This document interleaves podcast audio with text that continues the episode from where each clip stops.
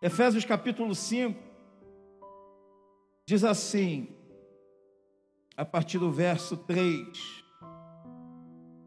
Mas a impudicícia e toda sorte de impurezas ou cobiça nem sequer se nomeia entre vós como convém aos santos. Quem é santo aí? Eu sou santo. Existem coisas que convêm a nós e coisas que não convêm a nós. Obviamente, Deus diz para nós sermos sal desta terra e luz deste mundo. Eu como com os pecadores, sento à mesa com eles, interajo com eles, sim, frequento até a casa deles, mas eu sou sal e luz, eu tenho esse entendimento. E eu vou até onde a Bíblia diz que eu possa ir. Bom, até aqui você vai. Até aqui você pode ir. Até aqui você pode conversar. Até aqui você pode falar. E sempre de alguma maneira tentando, se não puder falar, mostrar Cristo para essas pessoas. De alguma maneira. Eu já falei aqui uma vez, vou repetir. Eu conversando com um alto funcionário da Petrobras uma vez. Quando deu uma hora e meia de conversa, pastor Nilson, ele falou assim: peraí, peraí, peraí. Vou falar um negócio com você. Já falei isso. Cara, a gente está conversando aqui há uma hora e meia, você não falou um palavrão, um palavrão. Eu não precisei falar de Jesus para ele. Eu só precisei não falar palavrão, que eu chamei a atenção dele de alguma maneira. Eu falei, não, isso é vício de linguagem e tal, falava muito, mas agora eu tenho. Deus tem me libertado disso e tal. Ele ficou impressionado com isso. E ali eu pude testemunhar alguma coisa da parte de Deus para aquela vida. Depois disso, nunca mais eu ouvi. Mas será que a semente ficou no coração? Não sei. A Bíblia diz: pela manhã semeia a tua semente, à tarde não retenhas a tua mão, porque tu não sabes qual prosperará, se essa, aquela, ou se ambas serão boas. Assim diz a palavra de Deus. A gente precisa semear, semear, falar, mostrar. E o Espírito Santo faz o resto. Nem conversação torpe, nem palavras vãs ou chocarrices. Coisas essas inconvenientes, antes, pelo contrário, ações de graça. Que a nossa boca seja cheia de ações de graça. Graças a Deus. Senhor, eu te dou graças por isso, por isso e por isso. Até mesmo pelas dificuldades, Senhor, eu te dou graças, pois tu és soberano na minha vida e tu sabes de todas as coisas. Quantos aqui têm passado momentos difíceis? Eu tenho passado momentos difíceis na minha vida. Mas esses momentos difíceis não calam a minha boca para dar graças a Deus. Senhor, graças a Deus. Louvado seja o teu nome. Senhor, não obstante as situações, eu continuo crendo e glorificando o teu nome. Eu continuo crendo que no momento certo, no tempo oportuno, o Senhor vai se manifestar. O Senhor vai agir. E se não agir, o Senhor continua sendo Deus. A minha caminhada não está baseada naquilo que Deus pode fazer, porque Ele já fez. Lá na cruz do Calvário, a minha caminhada, ela se baseia naquilo que Deus é. Deus Santo, Todo-Poderoso, maravilhoso. Aleluia. E o meu foco, irmãos, falo por mim, o meu foco o meu alvo é o céu. Pastor Roberto, meu alvo é o céu. E eu quero levar atrás de mim uma comitiva. que o Senhor me dê graça. Povoar o céu. Esse é o meu objetivo. E fazer a vontade dele. Verso 5: Sabei, pois, isto nenhum incontinente ou impuro ou avarento que é idólatra, você que é a mão fechada, você que é mão fechada, a Bíblia compara você a um idólatra. Sabe por quê? Porque tu está idolatrando aquilo que tu está retendo nas tuas mãos. Está retendo aquilo ali. Tem uma frase de Martin Luther King que diz assim: Tudo aquilo que eu segurei em minhas mãos eu perdi. Mas tudo aquilo que eu coloquei nas mãos de Deus eu ainda possuo. Então nada é nosso. Absolutamente nada é nosso. Você vem sem nada e vai sem nada. Tudo vai ficar. Absolutamente tudo. A única coisa que você conquistou nessa terra e vai levar para a eternidade é a tua salvação. Ponto. O resto vai ficar tudo aí. Tudo. Absolutamente tudo. Você veio sem nada e vai morrer sem nada.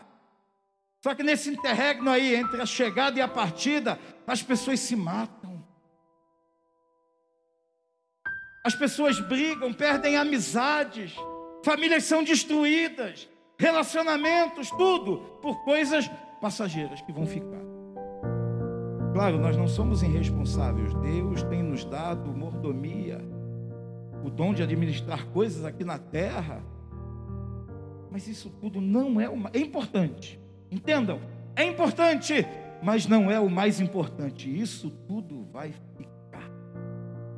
O nosso alvo é o céu. Nosso alvo é o céu.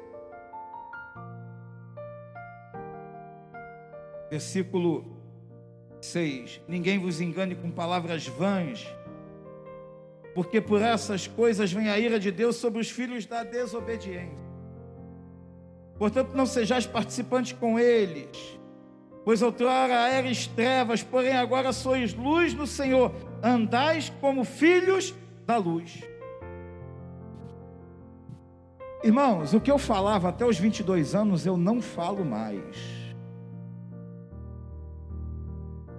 Jesus passou um alvejante dentro da minha boca, dentro da minha mente, dentro do meu coração. E é engraçado que eu vejo muitos crentes, posso falar muito, porque são alguns que falam palavrão, palavra torta, palavra que não edifica, palavra que nivela você com aquilo que está lá fora, bota você dentro do mesmo balaio, dentro do mesmo cesto. Eu lembro que quando eu preguei pela primeira vez, eu ainda não tinha sido liberto, pastor Nilson, totalmente do palavrão, que é um vício terrível. E eram. Tinha nove meses de convertido, já era casado. E o meu grande medo não era pregar. Meu grande medo era falar um palavrão no culto. Era automático. Papum, papum. Mas é o processo de santificação de Deus na nossa vida. É o processo de Deus eu fosse esperar para ser batizado nas águas, se eu fosse esperar para começar a minha caminhada, eu estou falando palavrão, estaria parado. Mas eu pedi a Deus, Senhor, eu não quero mais. Aí tu começa a ler a Bíblia, engraçado. A Bíblia vai limpando, a palavra vai limpando você. Tu vai trocando a palavra torpe por, por palavra de Deus tu vai fazendo a troca. E ali aonde a luz vai entrando, as trevas vão se dissipando. Porque onde Deus está, o mal tem que sair. Isso é fato. Aonde Deus entra com a sua luz maravilhosa, o mal, as trevas, elas batem em retirada.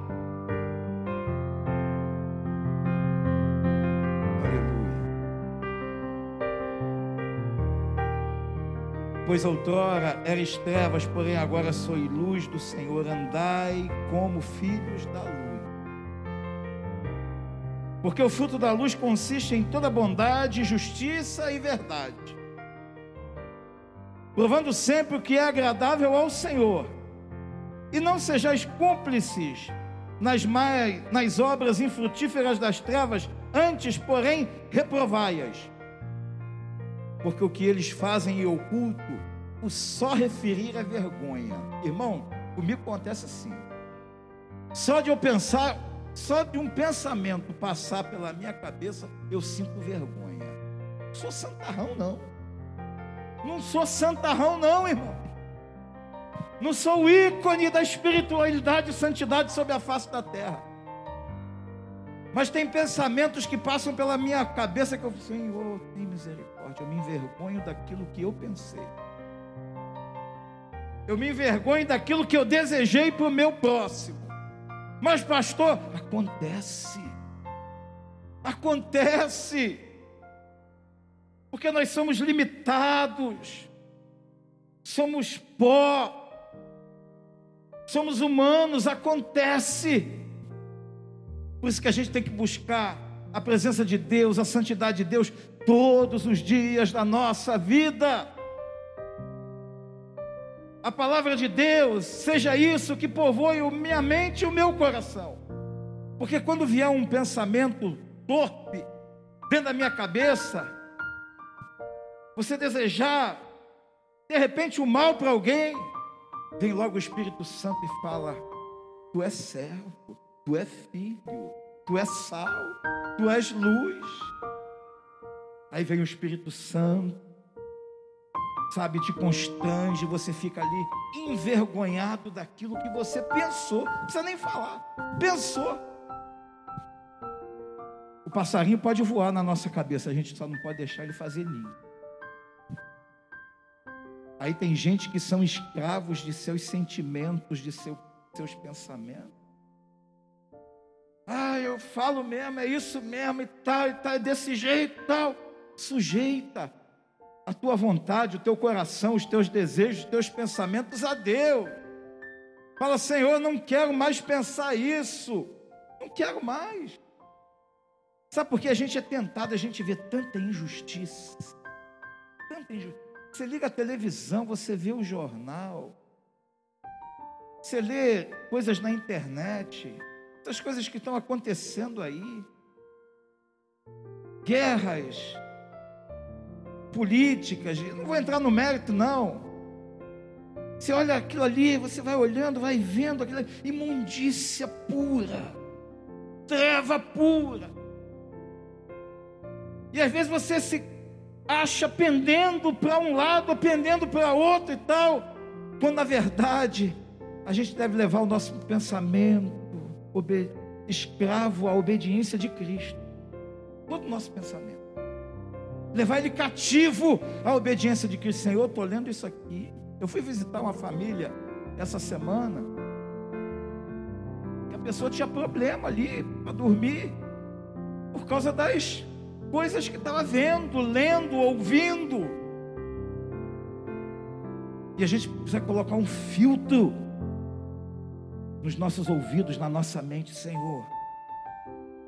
Mais palavra de Deus e menos telejornal. Mais oração e menos murmuração. Mais Espírito Santo e menos medo. Menos medo, que às vezes você fica com medo. Fica olhando assim, meu Deus. Eu não vou sair de casa. Eu não vou fazer nada, eu vou ficar estou aconselhando para você ficar saindo, não, aglomerando, não. Fique em casa, use sua proteção, sua máscara, seu álcool em gel, cumpra todos os protocolos. Mas viva, viva em paz, porque Deus ele tem o controle da tua vida. Não é a mídia que, tem o, que deve controlar o que você deve fazer ou deixar de fazer, é Deus. Claro, se tem a literatura científica e tal, leia, tente entender, mas deixa a tua vida nas mãos de Deus, Senhor. A minha vida pertence a Ti, a minha família pertence a Ti. Eu vou continuar vivendo. Eu vou continuar vivendo. Verso 13. Mas todas as coisas, quando aprovadas pela luz, se tornam manifestas porque tudo que se manifesta é luz. Tudo aquilo que vem à tona é porque a luz entrou. Mas eu quero entrar no tema da pregação, que diz assim: pelo que diz, versículo 14 de Efésios 5: Desperta, ó tu que dormes. Levanta-te de entre os mortos, e Cristo te iluminará. É um ato contínuo. Primeiro vem a dormência espiritual. Depois vem a morte espiritual. Por isso que a palavra de Deus diz: Desperta, ó tu que dormes, porque a consequência do sono espiritual é morte espiritual. É um suicídio espiritual. Acorda. Deus tem falado ao meu coração, Roberto, acorda.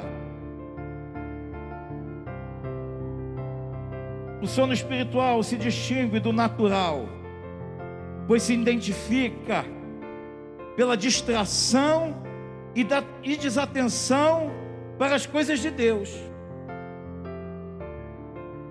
Distração e desatenção das coisas de Deus. Você começa a fazer a obra de Deus relaxadamente, de qualquer maneira.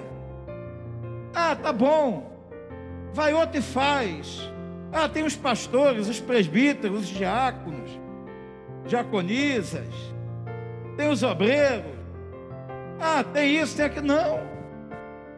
Nós precisamos fazer com excelência, com temor, com reverência entendendo que o Senhor, Ele é tudo na nossa vida. A obra é dele, mas nós somos os seus servos. Estamos aqui para fazer a obra dele, fazer a vontade dele, com esmero. Tem muita gente que tem potencial, potencial absurdo, mas não usa para Deus. Não usa. É um canhão pode ser uma bazuca nas mãos do Senhor, mas não usa. Eventualmente porque está dormindo espiritualmente, não está atento. Que Deus quer usar. Ah, mas eu sou gago, Moisés falou. Eu não sei falar, minha língua é pesada. Tá bom, vai. Vai andar contigo. Ele vai ser o teu interlocutor.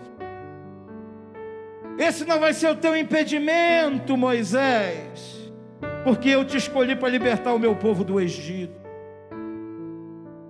O que é que Deus tem preparado para você? Qual é o plano de Deus para a tua vida? E qual é o impedimento que você tem que colocar diante dele? Mergulha. Mergulha. Mergulha na obra mergulha no oceano do Espírito, navega no oceano do Espírito. Não deixa a vida te levar, deixa o Espírito Santo te levar. Para a direita, para a esquerda, para frente, para trás. Pois o melhor lugar para estar é onde Jesus está. Esse é o melhor lugar. E a melhor coisa para fazer é aquilo que Jesus quer que a gente faça sempre falei, nunca quis ser pastor. Mas agora eu sou. E sendo pastor, tenho deveres, tenho obrigações. O Espírito Santo fala. Espírito Santo, pastor, vai. Pastor fala. Pastor visita. Pastor interage. Pastor, é assim que o Espírito Santo fala. Eu não tenho mais o privilégio, não que tenhamos, mas eu não tenho mais o luxo. Ah, não, eu quietinho aqui no meu canto, deixa aqui na minha zona de conforto, está tão bom aqui, esse ar condicionado, está tão legal aqui, deixa eu ficar aqui. Mas quando o Espírito Santo fala, vai, eis-me aqui que seja hoje e que seja agora. Eu estar pronto para o Senhor, para fazer a vontade dEle, aonde quer que seja. Distração, desatenção para as coisas de Deus. E os principais sinais são, olha só, principais sinais de dormência espiritual. Primeiro, apego às coisas materiais. É um sinal muito claro. Apego. Eu conheço pessoas que são apegadas, agarradas com aquele carro, com aquela casa, com aquele título. Sabe, às vezes um pastor de título. Eu sou pastor. Sabe o que eu me considero? Nada. Absolutamente nada. É graça sobre graça de Deus na minha vida. Não considero nada. E às vezes a pessoa tem um apego às coisas passageiras, tudo que vai ficar aí. Não está ligado de que essa vida é passageira, de que nós temos uma vida eterna preparada para nós.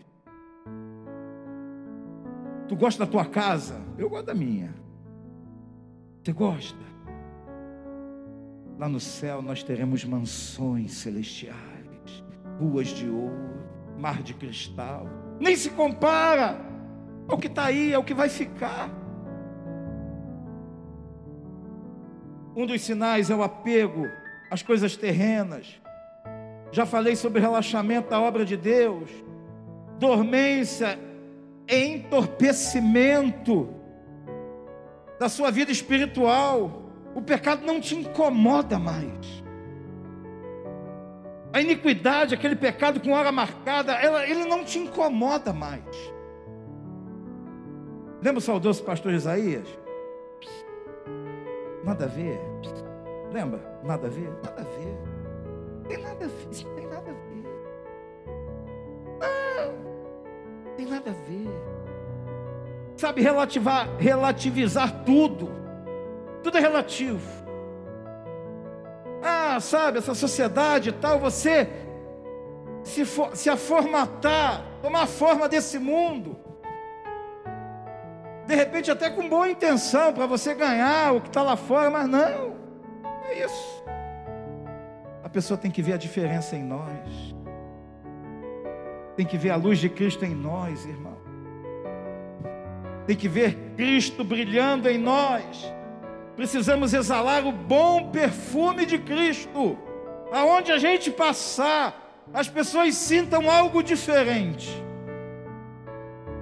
Já viu uma mulher perfumada, um homem perfumado? Está no elevador. Falei homem perfumado também para. Porque já aconteceu também. Está no elevador, entra aquela criatura, aquela pessoa perfumada. Ela chega, o perfume chega junto. Ela sai, o perfume fica. Eu já tive essas experiências. Assim, o bom perfume de Cristo. Aonde você chegar, Cristo chega com você.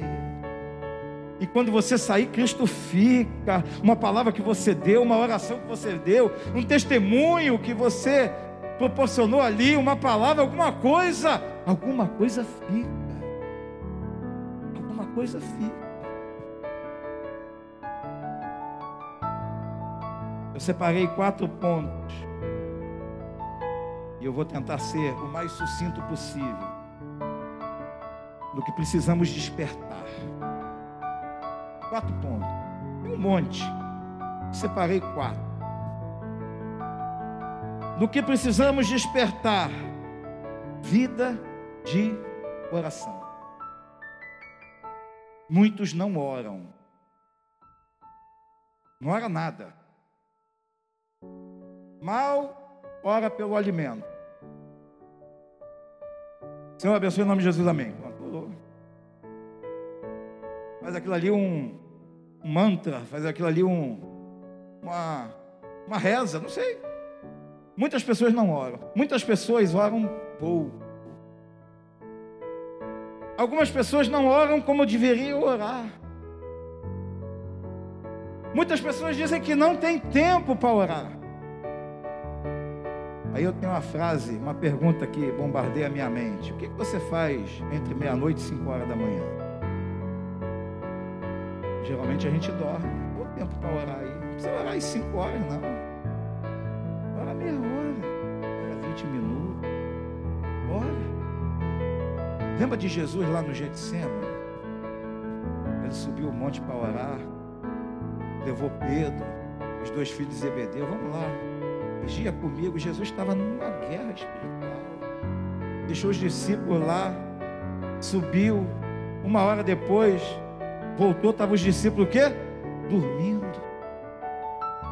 Jesus falou: vocês não podem vigiar comigo uma hora. Ou seja, Jesus pelo menos orava uma hora. Eu entendo assim. Aí subiu de novo e descendo de novo.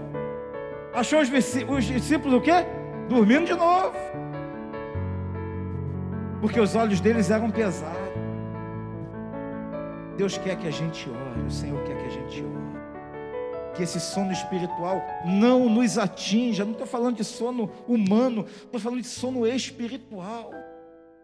Quem tem ouvidos, ouça o que o Espírito diz às igrejas. Desperta tu que dorme. O momento não é de dormir, o momento é de estar alerta.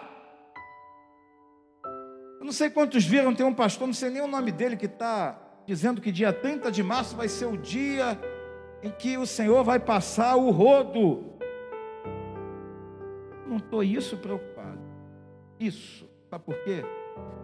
Eu não vou mudar absolutamente nada do que eu tenho feito na minha vida. Nada, absolutamente nada. Pode vir dia 30, dia 29, dia 31, mês que vem, ano que vem, pode ser o Eu tenho tentado fazer a vontade de Deus e tenho tentado estar na presença dEle tenho tentado. Muitas vezes eu falho, eu erro, eu capengo, eu tropeço. Mas o meu coração está inteiramente pronto e disposto para agradar a Deus. Pronto e disposto para falar: Senhor, eis-me aqui, estou todo errado, cheio de problemas, Senhor, gigante para tudo que é lado mas eu estou aqui, eis-me aqui, envia-me a mim. Faz a tua vontade, cumpre o teu querer na minha vida, na minha casa, na minha família. Faz isso, Senhor. Porque se eu começar a limitar Deus, a limitar o agir dele na minha vida, observando as minhas dificuldades, Deus nunca vai fazer nada. Nada. Então para. Chega de argumentos. Chega, chega de argumentos. Se disponha. Eu estou aqui. Sou colérico sanguíneo. Qual é o outro? Fleumático e o outro? Não, melancólico, fleumático, colérico sanguíneo, o outro? Hã? Ah, colérico é separado de sangue. Sou colérico, sou sanguíneo. Pedro era desse jeito. Eu acho que Deus escolheu Pedro justamente para servir de exemplo para nós. Para falar, ó, esse teu temperamento aí para mim não quer dizer nada, absolutamente nada. E eu trabalho no teu temperamento. Eu trabalho na tua personalidade. Eu trabalho no teu caráter, que de repente foi mal forjado lá atrás, na tua infância, pela socialização. De repente você tem um caráter deformado, mas eu transformo também o teu caráter. Porque eu entro com a minha palavra, eu entro com o meu poder, eu entro, sabe? Deixa Deus agir, deixa Deus ser Deus. Deixa Ele fazer a vontade dEle na tua vida. Então, primeiro, vida de oração. E eu dei exemplo lá de Jesus no Getsemane. Segundo, no que precisamos despertar na evangelização. Falar a tempo e a fora de tempo. Falar de Jesus, falar. Aí eu me lembro lá de Jonas, capítulo 1, verso 3. Enquanto Nínive estava sendo destruída pelos seus pecados, Jonas estava dormindo no porão de um barco. Ele não estava preocupado com aquela cidade. Aliás, na cabeça dele, eu faço uma elucubração aqui, uma conjectura. E acho que Jonas queria mesmo que Deus passasse o rodo naquela cidade, porque eram idólatras, pecadores. E ele foi dormir no porão de um barco, enquanto milhares de pessoas que não sabiam distinguir a mão direita da mão esquerda iam para o inferno. E Jonas dormia. Jonas foi despertado pelo Senhor. Jonas passou pela prova do Senhor para ele entender que não é a vontade dele, o achismo dele que prevalece, mas é a vontade soberana de Deus que prevalece sobre a nossa vida. Deus fez crescer depois uma boboreira, acho que era isso, uma boboreira. O sol estava castigando e ele ali, debaixo daquela sombra, a Bíblia diz que ele se alegrou era mais importante uma sombra passageira do que vidas salvas. Depois veio o verme, comeu e ele voltou para o sol de novo. Deus mostrou: olha, tem vidas muito mais importantes do que essa sombra. Não viva a sombra de ninguém. Não viva a sombra dos seus pastores, da sua liderança. Eu pedi para orar aqui, ora por mim, irmã. Outro dia eu pedi para orar, ora por mim, Vinícius. Eu sempre peço para orar, sabe por quê? Porque nós, pastores, Pastor Nilson, como dependemos do Senhor. Como dependemos dEle em nós. Como dependemos dEle para estar aqui num púlpito ministrando a palavra dEle.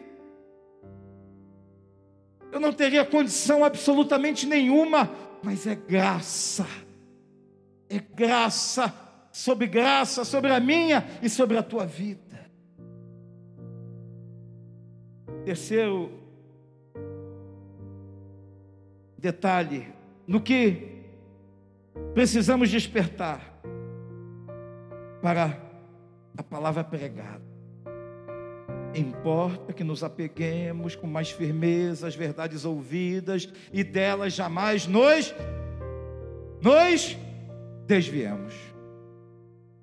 Importa que nos apeguemos com mais firmeza às verdades ouvidas e delas jamais nos desviemos. Às vezes você está aqui ouvindo, mas não está dando muita importância. Você não está muito aí porque está sendo falado é, para você. Você não está fazendo muito caso. De eu estar aqui suando, esticando a veia do pescoço, de ter preparado esse sermão. Você não está muito preocupado com isso, em colocar em prática aquilo que Deus está falando ao teu coração. Eu lembro de Eutico. Quem lembra da história de Eutico? Paulo lá em Trode, foi pregar. No outro dia ele tinha que partir para Jerusalém, mas ele resolveu fazer um, uma reunião antes. E aquela reunião ali se estendeu. Quando deu meia-noite mais ou menos, Paulo gostava de pregar, né? Tinha um jovem lá chamado Eutico, ele estava numa janela. E a Bíblia diz que ele dormiu profundamente no meio da pregação. Quantos já dormiram aqui no meio de uma pregação?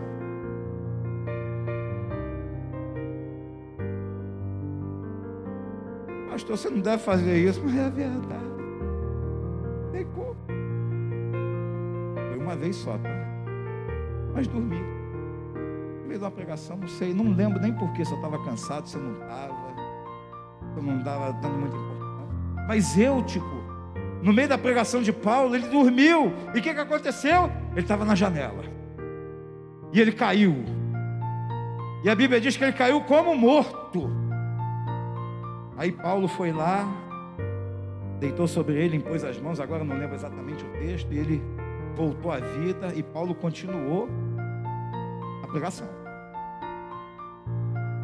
Hã? Atos 20. Paulo continuou a pregar. Irmãos, quantas vezes no meio da pregação a gente dorme, a gente não presta atenção. Isso que a gente está vivendo aqui é um momento ímpar. É um momento maravilhoso, liberdade para você cultuar, para você ouvir, para você entender, para você absorver, para você se alimentar. E eu te ali naquela janela, quem está na janela, irmãos, está meio fora e meio dentro. Não está lá nem cá. Quem está na janela vê a turba, vê a multidão que passa. Quem está na janela perde o foco daquilo que está dentro, não está 100% focado. Quem está na janela está desatento.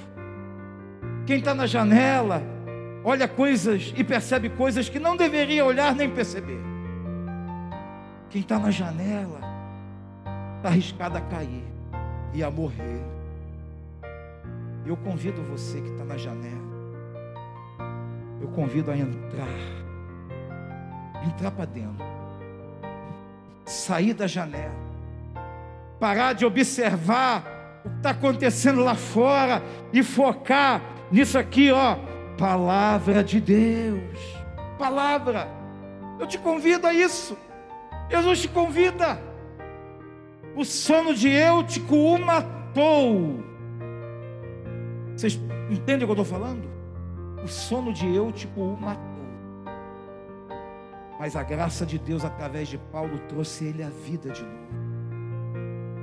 Eu não sei se você está com sono, você aí na internet, se você já morreu se você está na janela, se você já caiu, não sei. Mas a graça de Deus nessa manhã, ela te alcança. Ela te alcança. E se você quiser, se você deixar, se você despertar, Deus vai trazer graça sobre a tua vida. Quarto ponto, caminho para o final. Queria chamar o ministério de louvor e já começa a dedilhar aquele mais de ti, menos de mim. Quarto ponto.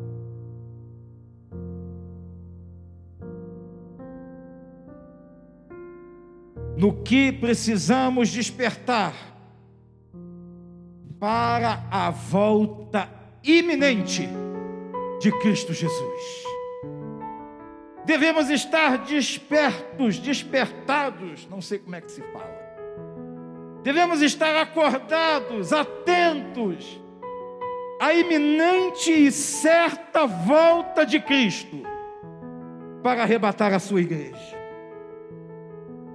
Lembra da parábola das dez virgens? Vocês lembram? Está lá em Mateus. Lembra?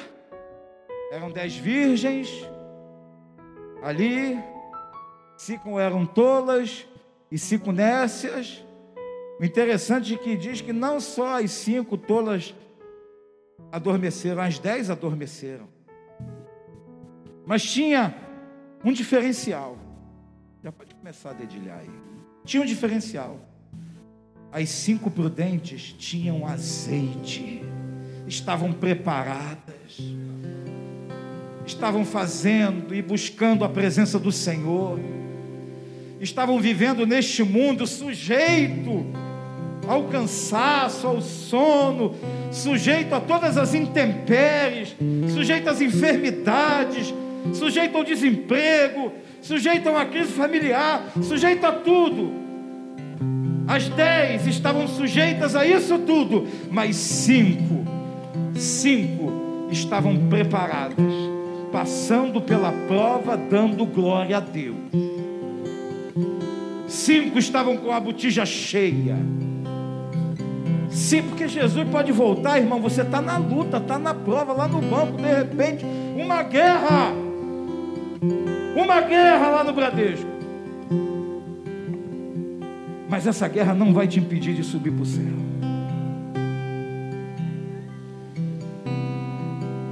A crise financeira não vai me impedir de ir para a glória.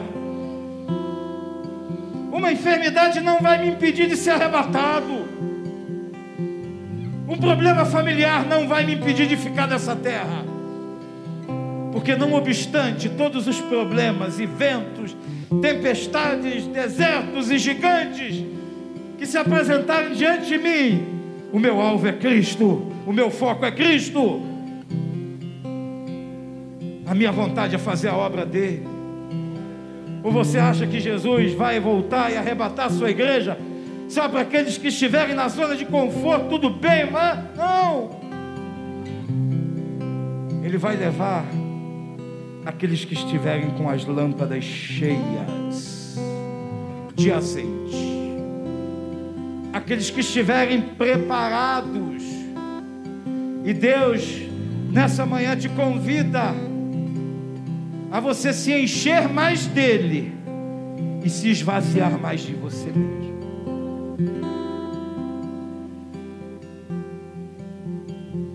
Fecho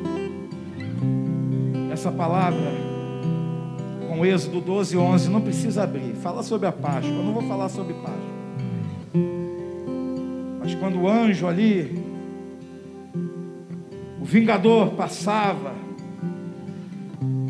Deus falou, né, para sacrificar um cordeiro sem mancha, e passar o sangue nas vergas. Quantos já ungiram a sua casa esse ano? Você que não ungiu, unja. Não é óleo ungido, não, é ungir com óleo. Unja as vergas da porta da tua casa, das janelas da tua casa. Eu fiz isso. É simpatia? Não. É temor de Deus. É temor de Deus.